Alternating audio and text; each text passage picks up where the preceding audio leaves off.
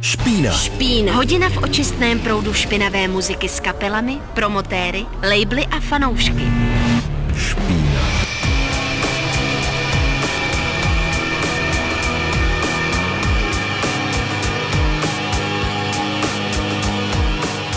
Hezký večer vám všem, co posloucháte v tuto chvíli Radio Wave. Radio Wave právě jste totiž začali poslouchat špínu, ač tak pěkně hezky jemně jsme začali, to byla Amelie Siba a její písnička One Food a my dneska máme, kromě toho, že jsme tu tři, a sice já, Kazi, Judita, ahoj. a taky, Šaman, čau. tak máme dneska dva hosty, kteří se právě teď představí sami, protože je to takový překvapení pro vás.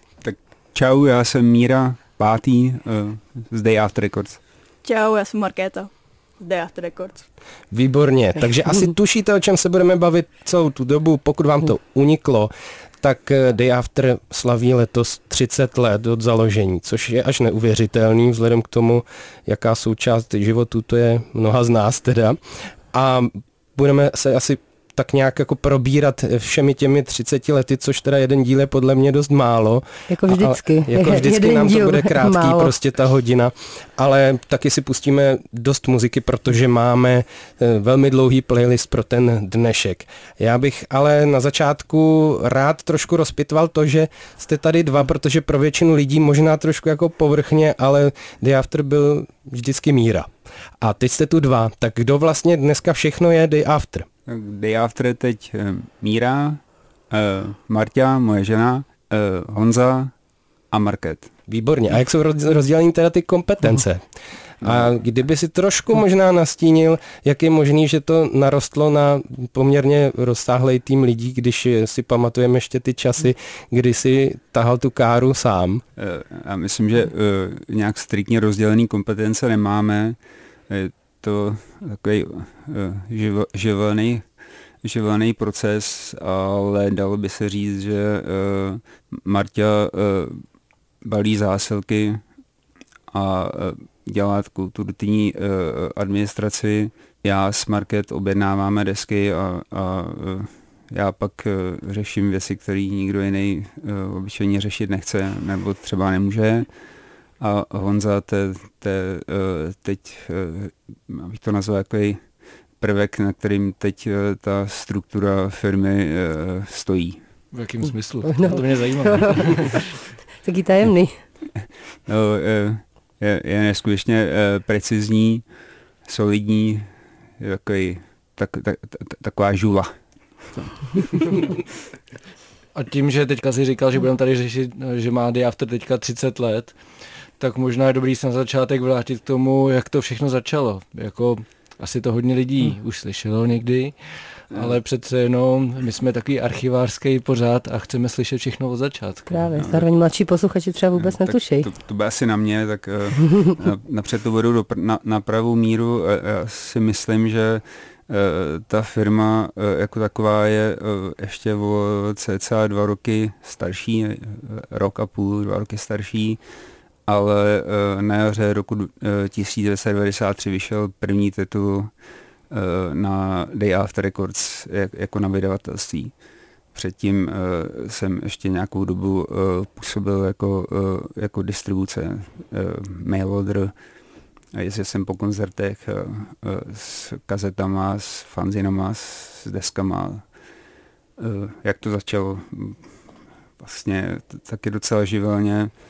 Uh, jsem měl tu, uh, to, to štěstí uh, a to je to, že eh, mě v době, kdy byl rok 1989, bylo 18 let, končil jsem, končil jsem ze školou a najednou boom, spadla deka a dostal jsem se, dostal jsem se do víru prostě koncertů, setkání, do toho jsem, do toho jsem jako přistoupil se svojí jako, uh, teenage, teenagerskou uh, energií a už to jelo. No. Už se pr- prostě nešlo, nešlo to ovládat.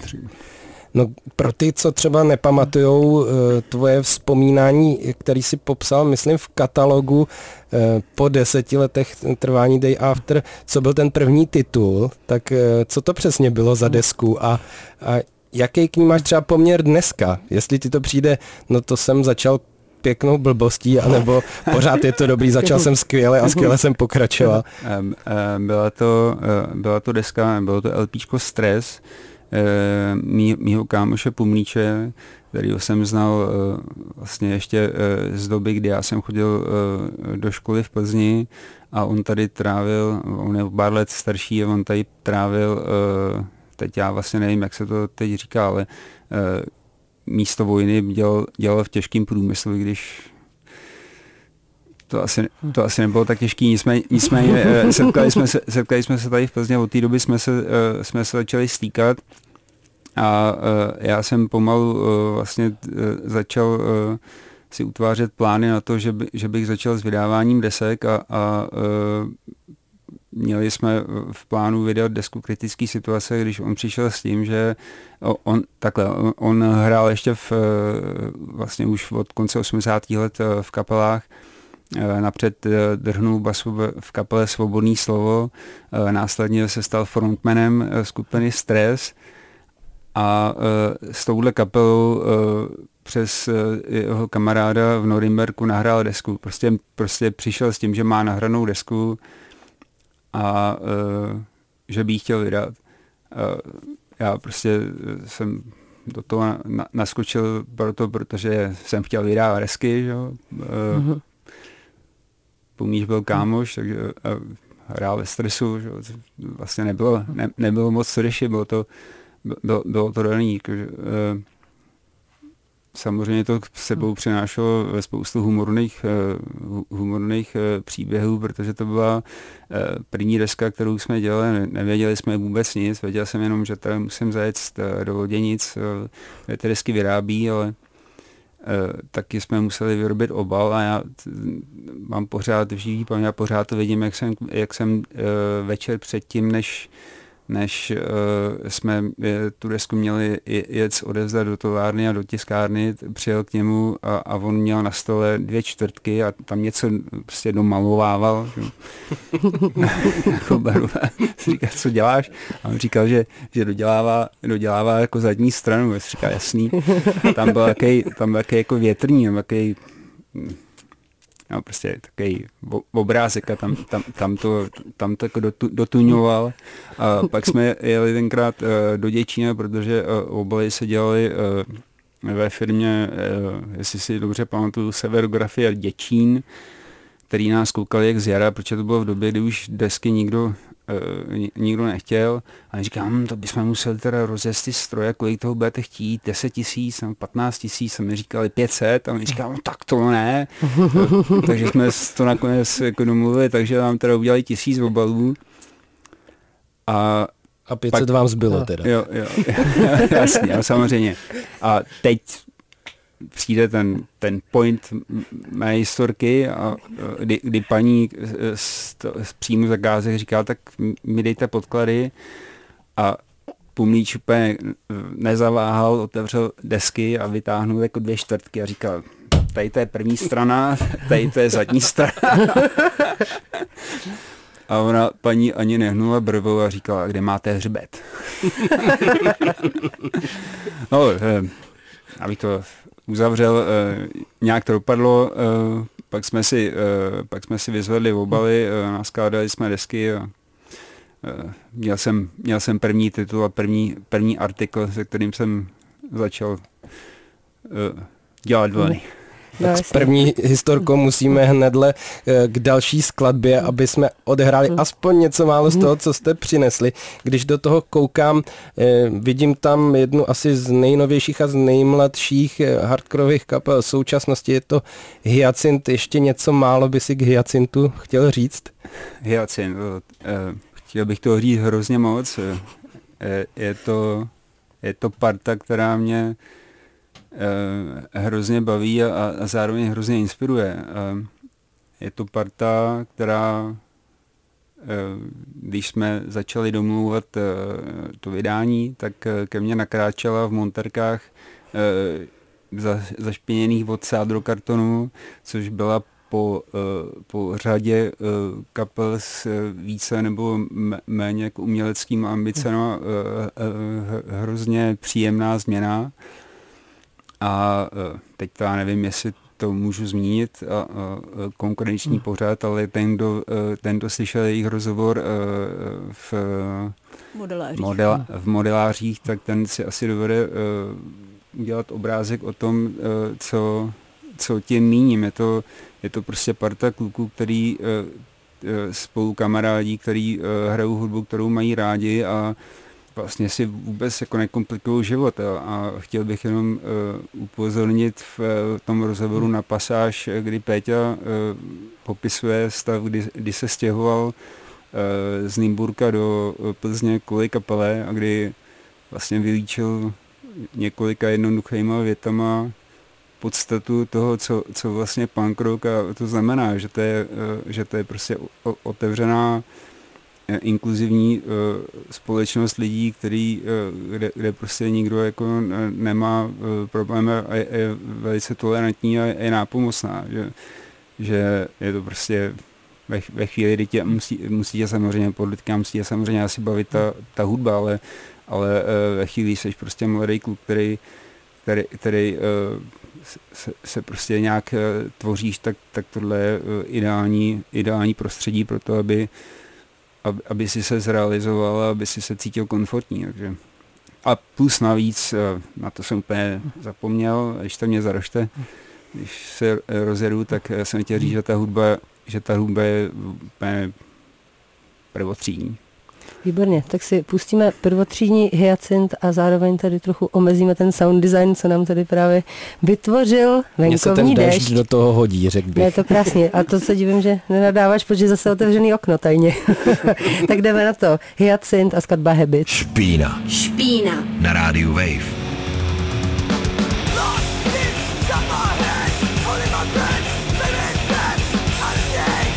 Posloucháte špínu na rádiu Wave, právě jsme slyšeli Hyacint, skladbu Habits. A my tady dneska, má, dneska máme ve studiu taky Míru a Markétu z vydavatelství Day After, který letos oslavilo 30 let od svého založení. A budeme tak trošku jakoby přeskakovat, dejme tomu v rámci toho proudu času těch posledních 30 let. A po historickém okénku toho, jak to celé začalo, jsme se vlastně teďka pouštěli dvě kapely, které jsou novější jména z katalogu Day Afteru. A zároveň ty si nastínil, že vlastně začíná začínal, s, jakoby, že to bylo celý na tvých bedrech a teďka už vlastně Day After tvoří tým čtyř lidí. Tak eh, jak dochází k tomu, že, nebo jak vybíráte teďka v současnosti ty kapely, které budete vydávat? Je to třeba, že někdo přijde, že přijdou ty kapely za váma, osloví vás, nebo vás tak něco napadne a potom jako se to řeší demokratickým hlasováním, nebo máš Míro třeba pořád právo veta v něčem? Jak to jakoby, jak, jak, jak se tam dostávají ty nové kapely do toho? Eh, roustru. Já myslím, že všichni máme právo veta. Eh, nemyslím si, že eh, bychom asi, ne, ne, ne, nespomínám si na žádný uh, případ toho, že by za náma přišla kapela a řekla, hele, máme desku, chceme jí, chceme jí vydat. Takhle to u nás úplně... Takže nechodí za vámi uh, nikdo s prosíkem? Uh, tak... Uh, Občas se to podle mě stane, ale... Chodí, ale Není to častý. Pak úplně. je to právo veta, že ne? ne, tak, moje, moje. Já, já, já to chci na pravou míru, to, tak, takhle to vůbec ne. Já, já to tím nechci vůbec, vůbec schazovat, ale chtěl jsem spíš říct, že, že prostě musí vzniknout taková jako t, t, taková jako mikroflora, kdy, kdy, kdy uh, si s tou kapelou uh, sedneme a a jde nám, jde, jde nám o společnou věc a, a, a všichni, jsou v, všichni jsou v tomhle tom eh, kruhu komfortní. Ne, není to úplně tak, že bychom byli uh, typ uh, firmy, která uh, poslouchá dema a řekne, tohle je super, tak, tak tohle, tohle vydáme, protože nevím, prostě jo. tohle neděláme. Já mám hlavně pocit, že dost často je to u nás nastavený spíš o tom, jestli se s těma lidmi nějak známe, nebo uh, jsme se potkávali na hmm. nějakých hmm. koncertech a hlavně o tom, jestli se s ním nějak jako sedneme. Vys i to, že s Hyacin jsme se znali s klukama, prostě z Plzně potkávali jsme se na kafích, na pivu a bylo nám jasný, že když do toho půjdeme, tak to bude hlavně fajn a domluvíme se úplně v pohodě a vlastně, když se podívám na ty kapely z poslední doby, co jsme vydávali nebo jsme chtěli vydávat, tak je to vždycky o tom, že nás ty lidi baví hlavně i lidsky. Mhm, jasně. Mě právě napadlo, jestli tady to jako byl nějaký návrat k těm jakoby kořenům, protože mně přišlo, že v jeden čas ten label měl takovou jako delší pauzu. Možná jako když se podívám jako na tu diskografii, tak to tak nebude, ale jenom jsem to tak jako vnímal. A pak najednou přišla řada desek, vlastně českých menších kapel, třeba s výjimkou, já nevím, Kale nebo Lumen, který jsou nějaký jako větší, ale, ale že, že už tam nebylo že už tam nebyl takový ten jako tlak těch velkých kapel s evropskými ambicemi hmm. a tak, no. Já myslím, že ten důvod je, je, je asi je, jiný. Když to vlastně zkusím nějak zanalizovat, eh, což jsem předtím asi ne, ne předtím jsem nad tím předtím jsem nad tím hluboce nepřemýšlel, tak je to asi proto, protože se úplně změnilo, změnilo prostředí a okolnosti vydávání desek, zatímco dřív, a teď bych to rozdělil asi na éru před, před digitálem a, a, a po digitálu, tak zatímco dřív vydat desku znamenalo prostě vybrat vybrat si kapelu ne, ne, nebo jako prostě dát se, dát se dohromady s, s tou kapelou, vydat jí a potom, potom, jí, uh, potom jí prodat uh, na základě uh, svých kontaktů a, a známostí. Většinou to fungovalo tak, že svět byl pokrytý sítí podobných firm nebo, ne, nebo distributorů, jako jsem byl já, kteří se navzájem pomáhali chvíli a věřili. Jako příklad, příklad eh, vydal, jsem, vydal jsem prostě desku uh, Sunshine a někomu, ně, někomu na druhé uh, straně planety jsem řekl, hele, to mám novou desku, je to fakt dobrý. A, a on mi věřil, koupil si, koupil si prostě 10, 20, nevím, nějaký množství desek. A na druhou, na druhou stranu to fungovalo, fungovalo taky tak napsal, hele, vydal jsem jako nějakou kapelu z Kyoto, je to fakt úplně super a e, takhle, e, takhle fungoval e, svět před, před downloadem nebo před, před vstupem internetu do hudební branže.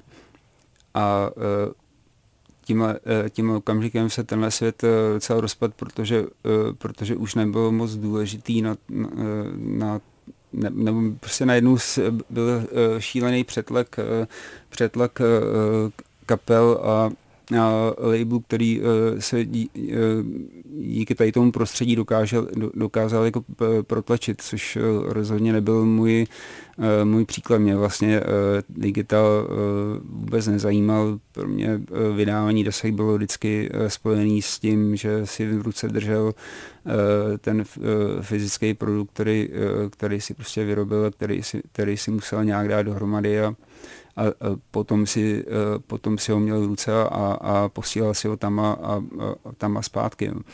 S tím přišel, s tím přišel vlastně e, i útlum e, vydavatelství, řekl bych, že i ztráta motivace, protože jsem se najednou necítil komfortní jako v, to, v, v tom prostředí a taky jsem na sebe koukal sebe kriticky a věděl jsem, že, věděl jsem, že už těm kapelám nedokážu uh, poskytnout to, co by, uh, co, co by oni potřebovali uh, a často, často je vyžadovali. Takže došlo k takým jako prvním útlumu toho labelu, který se typicky probudil jenom tehdy, když, když se objevil dveřích husar a řekl, máme novou desku.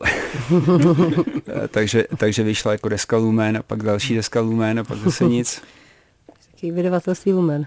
A, jo, jo, jo, byla, byla, byla vlastně jako Lumen, Lumen perioda a já jsem vlastně potom asi neměl ani moc ambice uh, desky uh, znovu vydávat, až uh, Martin Kozumplík, můj uh, tehdejší partner, uh, přišel s tím, že, že prostě bych chtěl vydat desku a byly, byly to kalé, což což je shodou okolností uh, dvojice, příběh notoricky známý, ale, ale prostě, uh, prostě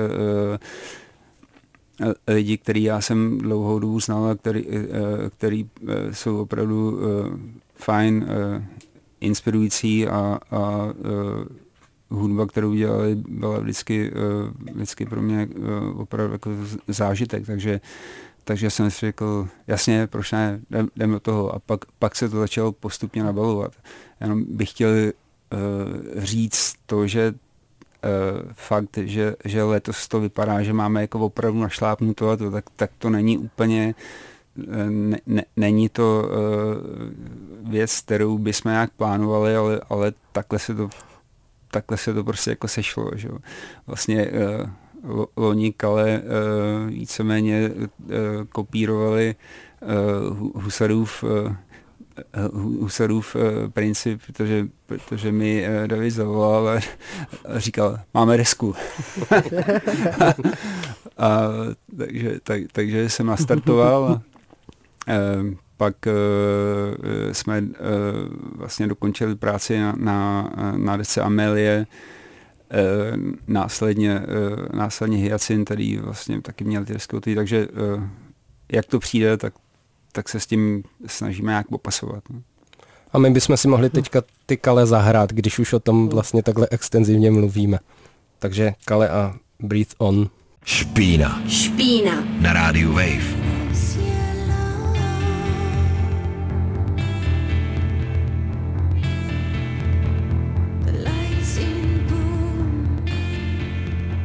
Posloucháte Špínu na rádiu Wave, to byly Kale, skladba Breed On. A pokud jste slyšeli pouze krátkou část této písničky, znamená to, že nás posloucháte z některé z podcastových platform. A proto pokud si nechcete vedle dohledávat tracky, tak doporučujeme podívat se na web Rádia Wave, kde je celá špína i s hudbou kompletní. A my tady stále máme hosty Míru a Markétu z vydavatelství Day After, které letos slaví 30 let.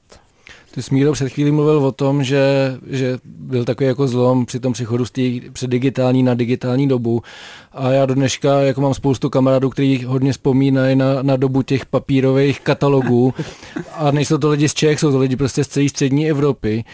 A mě by zajímalo, jestli si jako v té době, kdy, kdy tady to probíhalo, ty papírové katalogy, rozesílání poštou a tak, jestli jsi jako uvědomoval tu, tu pozici, že Day After je jako vnímaný jako taková křižovatka pro, pro, pro ty subkultury eh, vlastně ze střední a východní Evropy, že většinou o tom mluví třeba lidi z Jugoslávie, že takhle se dostávali vlastně k novým kapelám, tak jak, jak jsi to vnímal v té době?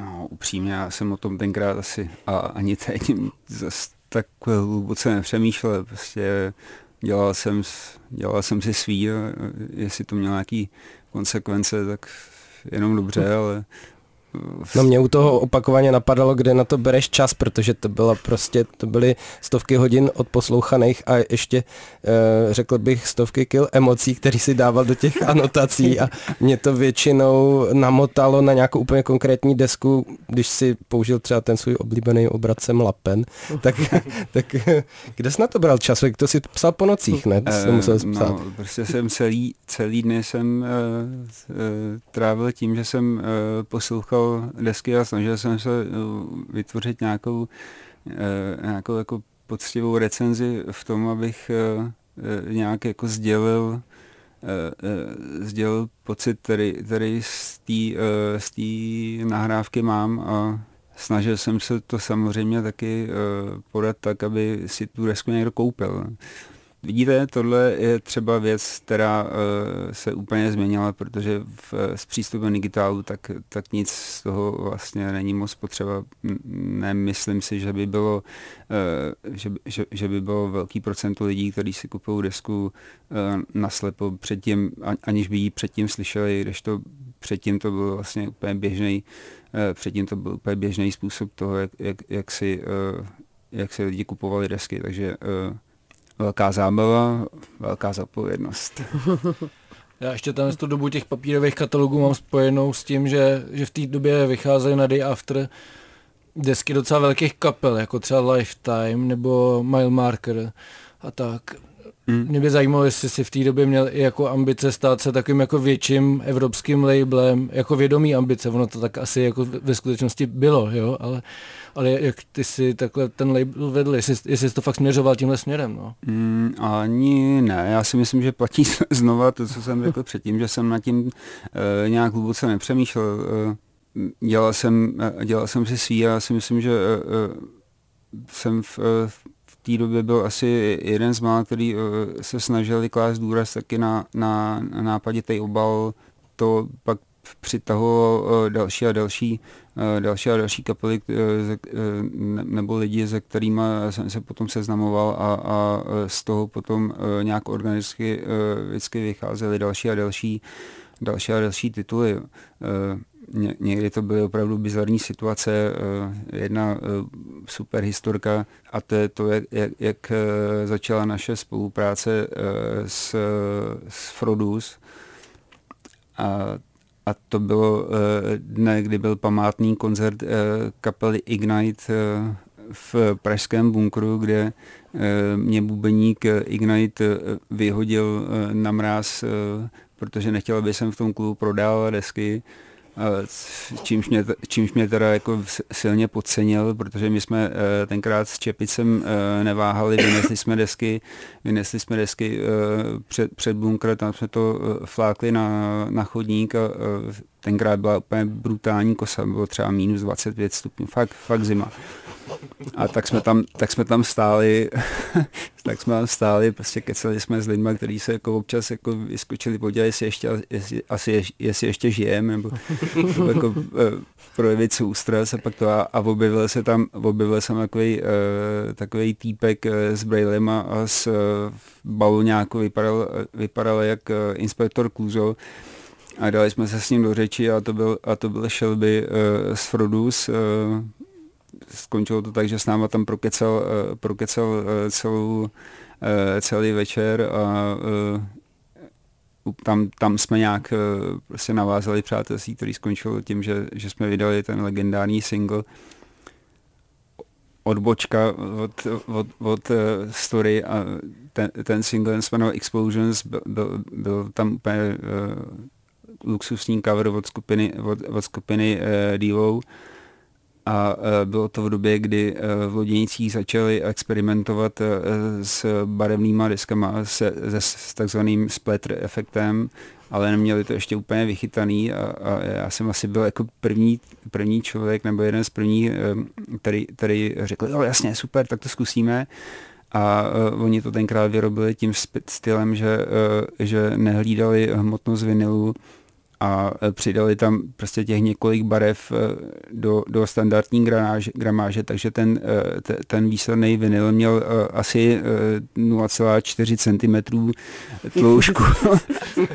Zdobí kameny úplně. takže, takže se skoro nevešel jako do, do, do obalu, který jsem si jako připravil, no ale v každém případě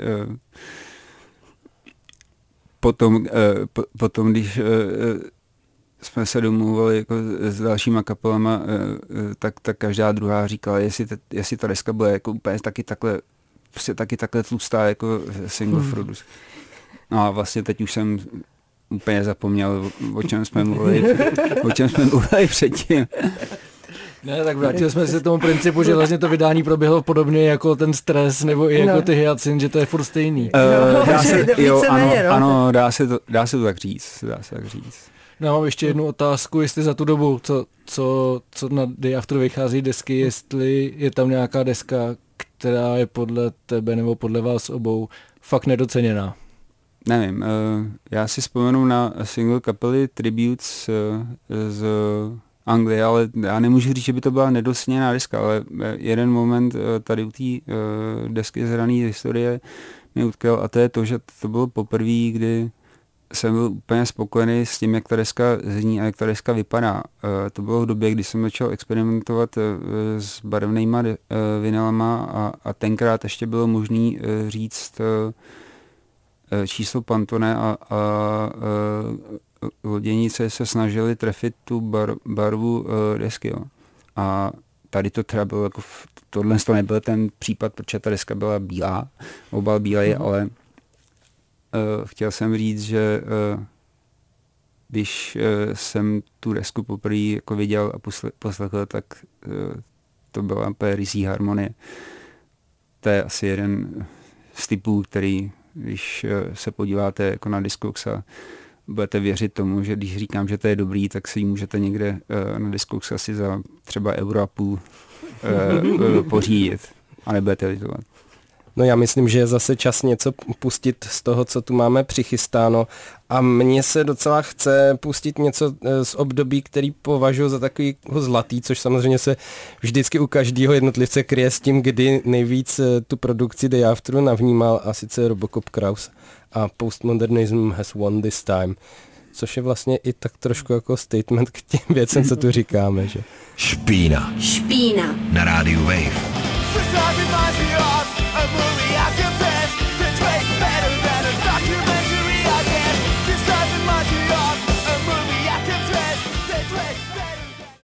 Posloucháte Špínu na rádiu Wave a tohle byly Robocop Kraus a Postmodernism Has Won This Time. A my se stále ještě bavíme s Mírou a s Markétou ku příležitosti 30 let od začátku vydavatelství Day After. Já jsem před tou písničkou řekl, že to považuji za kapelu z toho zlatého období Day Afteru, ale to je samozřejmě osobně cinklý, ale nerad bych ulpěl na té minulosti zas až tolik. Chci se teďka zeptat spíš na to, co je aktuální, už jsme mluvili teda o kapelách, které jsou úplně nový, ale na to, co třeba ještě o tom nikdo nic neví a co čeká na vydání ve frontě. Máte tam něco v rukávu schovaný? třeba zrovna u příležitosti těch 30 let, co vyjde v tomhle klíčovém roce? Tak já myslím, že už to trošku jako prosakuje a že už to tak jako všichni tuší a na podzim budeme vydávat další desku Tomáš Palucha, u nás mm-hmm. druhou. Pak máme uh, v plánu ještě jednu desku, ale to nemůžeme říct. Aha. Aha protože... to je tajný a neradi bychom je naštvali. A... Je, protože, protože eh, po tom, co uh, odsud vypadneme, tak, uh, tak máme sraz uh, s... Meeting. Uh, máme, jo, máme, má, máme, meeting, má, máme meeting uh, s, s umělcema, kdyby, kdyby jsme se nedomluvili, tak, tak bychom se tady uh, nechtěli blamovat. Takže. Jasně, bychom to tak museli přestříhat a mě vlastně k tomu, tomu napadá jenom, uh, jestli jste třeba si neříkali, že byste třeba udělali nějakou kompilaci, nebo nějakou takovou průřezovou, nebo vám to třeba nedává jako by smysl, protože já třeba osobně úplně miluju kompilace, jakože to je, protože jsem taky... Já se uh, taky přimlouvám. Já, já, já, jsem, já, jsem, člověk jakoby za kompilace, takže... No, já jsem zrovna chtěla říct, mám pocit, že kompilace se nikde neprodávají, takže jako... Možná, možná skočíme do toho digitálu jenom, co se týká kompilací. Jasný. To je na Spotify. Přesně, Já si no. myslím, že tohle může říct jenom ten, který neví, eh, kolik je s tím práce. No to je, mě to, je, jakoby, to já si právě to, velmi dobře, jakoby, mám, dost si to jakoby uvědomuji, jakože vím, že to je prostě domlu, velký sousto, ale zároveň... Eh, do, domluvit, eh, domluvit kompilaci s, s milionem kapel, řešit, řešit s nimi otázky obalu, a, a tak dále, prostě domluvat nahrávky a tak to je, to je věc, který jsem se já vždycky uh, snažil, uh, snažil vyhnout. Uh. Proto to jako řeším já, že jo? No, jasně. A nebo třeba k 35 letům, ale začít s tím jako by teďka, to jako pět let, to je jako by hodně času. No, vždycky nebo stačí tak, jenom ta jedna jo. kapela a už tak mám docela dost občas. No, jasný. No vy jste to teďka trošku nakousli, jsme tady se bavili spíše o takových jako pozitivních věcech spojených s vedením toho labelu.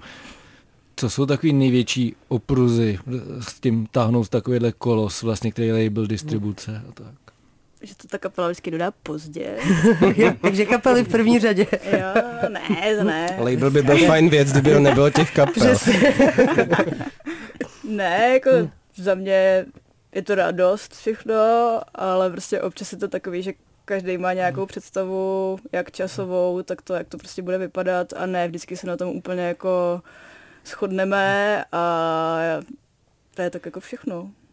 Dobře, já to teda, já teda přijdu, přijdu s něčím, co, co mě opravdu jako trápí a to je uh, a pro kterou nemám úplně, pro kterou nemám úplně pochopení a, a to je uh, takový fakt, že uh, já jsem vyrostl v době, kdy deska jako formát bylo byla užitná věc. Člověk, když si koupil desku, tak si ji koupil proto, aby si ji pustil, aby, si na ní, aby na ní hmm. koukal, prostě měl ji někde jako schovanou.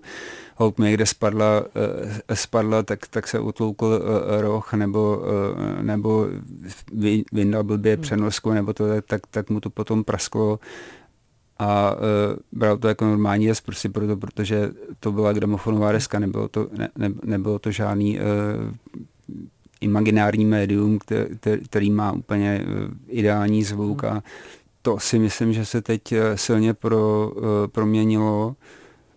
Na jednu stranu to chápu, protože se k deskám vrací lidi, kteří předtím vlastně, který nemají tu kontinuitu z doby, kdy, kdy vlastně desk, mít desku byla jedna z mála možností, jak si hudbu pustit, ale to, to spolu bohužel přináší to, co, s čím já se úplně jako neasociuju a to je to, že lidi mají, nebo určitá skupina lidí mají od od eh, desky jako produktu úplně eh, nereální eh, očekávání. Myslí si, že ta deska prostě nikdy nepraskne, nebo, nebo jim vadí to, že když desku dostanou, tak, tak je třeba proseklý vnitřní sáček a tak. A tohle je věc, která která mě vlastně jako trochu, trochu vadí ve smyslu toho potom, potom tohle, tohle řešit. To se nedivím vůbec. No, jasný. Nebo že tam přesně tam není těch cákanců dost na tom, nebo uh, tak, jako by málo jas, zelený, jasně, málo je to tak. Eh, v tu, v, tu chvíli, v tu chvíli si říkám, že, že, že mo, možná nakonec je úplně nejlepší, když si, když už si desky kupuje takováhle uh, skladba lidí, tak, tak jsou, jsou ty úplný blázni, který si tu desku ani neotevřou. Který, který prostě se při, eh, který se prostě eh, ušetří to hrozného zklamání, když, když má vnitř nějak ohnutý růžek. No já bych ještě možná trošku víc hrábnul do těch jako nepříjemností nebo těžkostí kolem to, eh, kolem celé té činnosti, kolem labelu. Co za těch 30 let, jestli se to dá říct, bylo nejtěžší udělat, jako nejtěžší poslat do světa, jaký release? Pamatuješ si na to? Takhle z hlavy mě, mě nic nenapadá těžkosti ve smyslu uh, jako vytvoření té desky nebo domluvit, No, že bylo třeba strašný úsilí jakoby to poslat vůbec do světa, ale pak si třeba řekl, jo, bylo to nejhroznější, ale jako stálo to za to. Jo, tak já bych se vrátil k dese Amelie.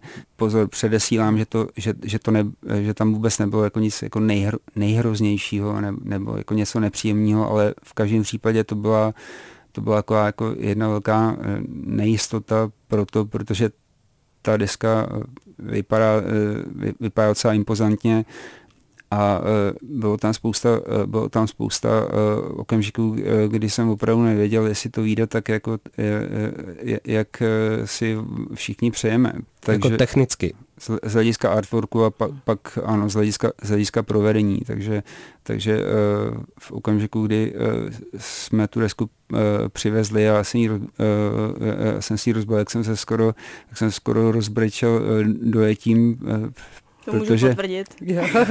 protože, proto, protože ta deska uh, je fakt epochální a zase uh, takový jako funny point eh, je ten, že eh, já jsem eh, v, dobře, ta, ta deska v sobě obsahuje plagát, který, který je opravdu jako epic, je v obří, je tam, je, je tam wall of text a, a, to, a já jsem vůbec nevěděl, nebo mě vůbec jako nedošlo, že ten plagát je takhle velký, takže já jsem dostal tu, tu desku a teď jsem otevřel první, to otevřel jsem ten Schubert, říkal jsem, Schubert dobrý, v pohodě. Otevřel jsem, vytáhnul jsem tu desku oba, a říkal jsem, oba, dobrý, v pohodě. Vytáhnul jsem, uh, vytáhnul jsem ten vinyl, který, který je prostě na, na, na uh, krystalicky čistém vinylu a říkal jsem, paráda, jako všechno. A teď jsem vytáhl ten pledát a začal jsem to rozkládat. Skoro jsem to nemohl, uh, skoro jsem to nemohl jako natáhnout, jak, jak byl velký a, a, a, vlastně mi došel, vlastně mi došel dech. No prostě krása. No já myslím, že to zase předělíme písničkou eh, u tohohle dojemného bodu. A eh, já zase asi zabrousím do něčeho staršího a pustíme si ty 1000 Travels. Špína. Špína. Na rádiu Wave.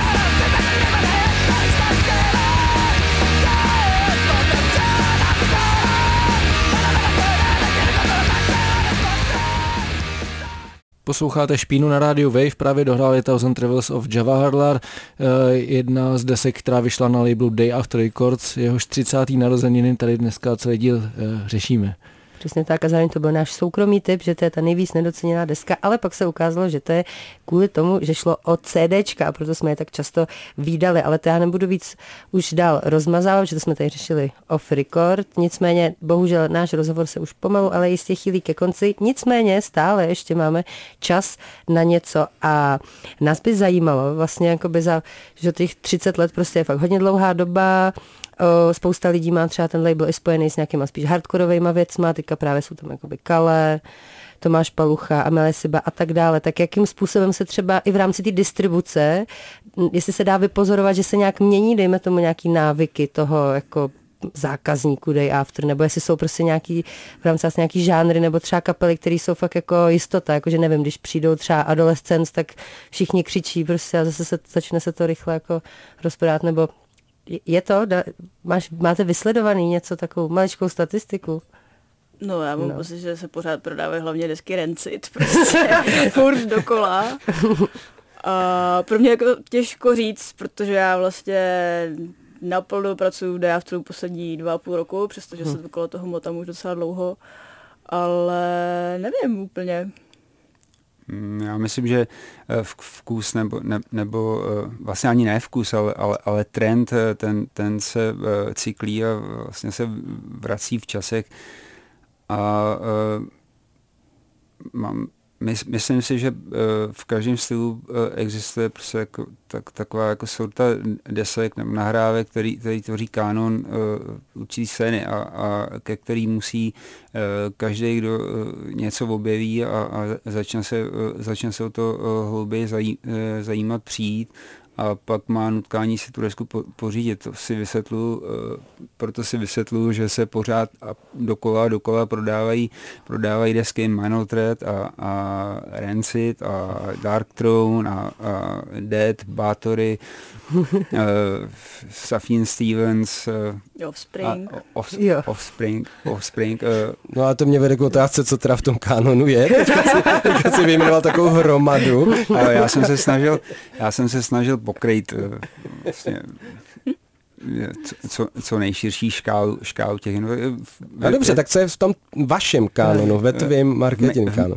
Mým, uh, odpovím příkladem. Uh, včera tady jsme přechý drbali o tom, jak, jak uh, prostě nejedete uh, Spotify. Uh, mně Spotify přijde v jistým ohledu dobrý a, a to, to je to, že ti to uh, nabízí, uh, že, že prostě uh, začne hrát uh, playlist, který ti nabízí buď desky, který si už dlouhou dobu neslyšel, anebo, ne, nebo, nebo skladby, který už si dlouhou dobu neslyšel, anebo skladby, který by si asi jinak nepustil, protože by si se k ním nedostal. A s okolností včera eh, se, jsme se dostali k playlistu, kde hráli, eh, kde, hráli samý staré věci na pomezí 80. 90. let, to znamená, dá se říct skoro kompletní Discord katalog pro, proložený Lifetime, Verbal Assault, starýma, starýma kapelama, to je asi to je asi věc, který, která mě nikdy neomrzí, který se vždycky budu vracet. Já myslím, že to tam vlastně docela dost podobně a vlastně docela vtipný, že mám pocit, že nějaký můj jako vkus, nebo to, co jsem poslouchala, je dost ovlivněný tím, co mám od Judith, takže nějaký australský indíčka, postpunky, punky a do toho spousta jako Proto Martyr, Sufjan Stevens, všechno písničkářky, takže se to snažím nějak, spíš mám pocit, že se snažím to pokrývat tak, abych byla schopná doplnit ten katalog, který máme ze všech stran. Máte vůbec ještě prostor na to vlastně do toho katalogu zařazovat nějaké věci, které objevíte jako náhodou vlastně třeba na nějakým malým labelu, nebo, nebo to je marný boj tady to? Já se o to docela snažím, nebo mám pocit, že vlastně to je to, co mi tam jako občas jako chybí a mám pocit, že to vlastně se trošku v tomhle tom změnilo, že spousta kapel vydává na malých labelech, prostě to není postavení nějakých jako epitafu, Discordu, nevím čem a je to jakoby těžký, těžší ty disky takhle jako sehnat, ale snažím se, když to jde, tak je prostě nějak jako dostat k nám. A já, já bych ještě doplnil, že uh, se s poslední dobou snažíme, nebo poslední roky snažíme uh, tu uh, tu paletu rozšířit o, o, o black music, jazz, blues, soul, funk a, a tak dále. Hmm, to mi přijde, že je takový, že, že to dělá teďka víc labelů, protože lidi jsou otevřenější. Jako je to i u vás hmm. takhle kvůli tomu, že lidi jsou otevřeli těmhle, nebo to je spíš taková vaše hmm. uh, vnitřní motivace? Já ne, nevím, jestli to je uh, trendem toho, že, že ty lidi uh, to teď poslouchají otevřenější, ale, ale sešlo to z toho, že já, já jsem postupně zač, začal černou, černou hudbu budu tomu říkat černá hudba.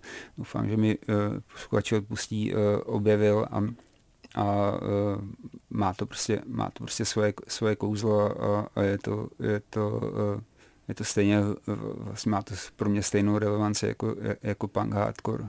Míro, Markéto, my vám moc děkujeme, že jste přišli do Špíny a přejem ještě hodně plodných let plných e, releaseů a taky té interakce s těma, co muziku dělají a s těma, co ji kupují a co jí mají rádi.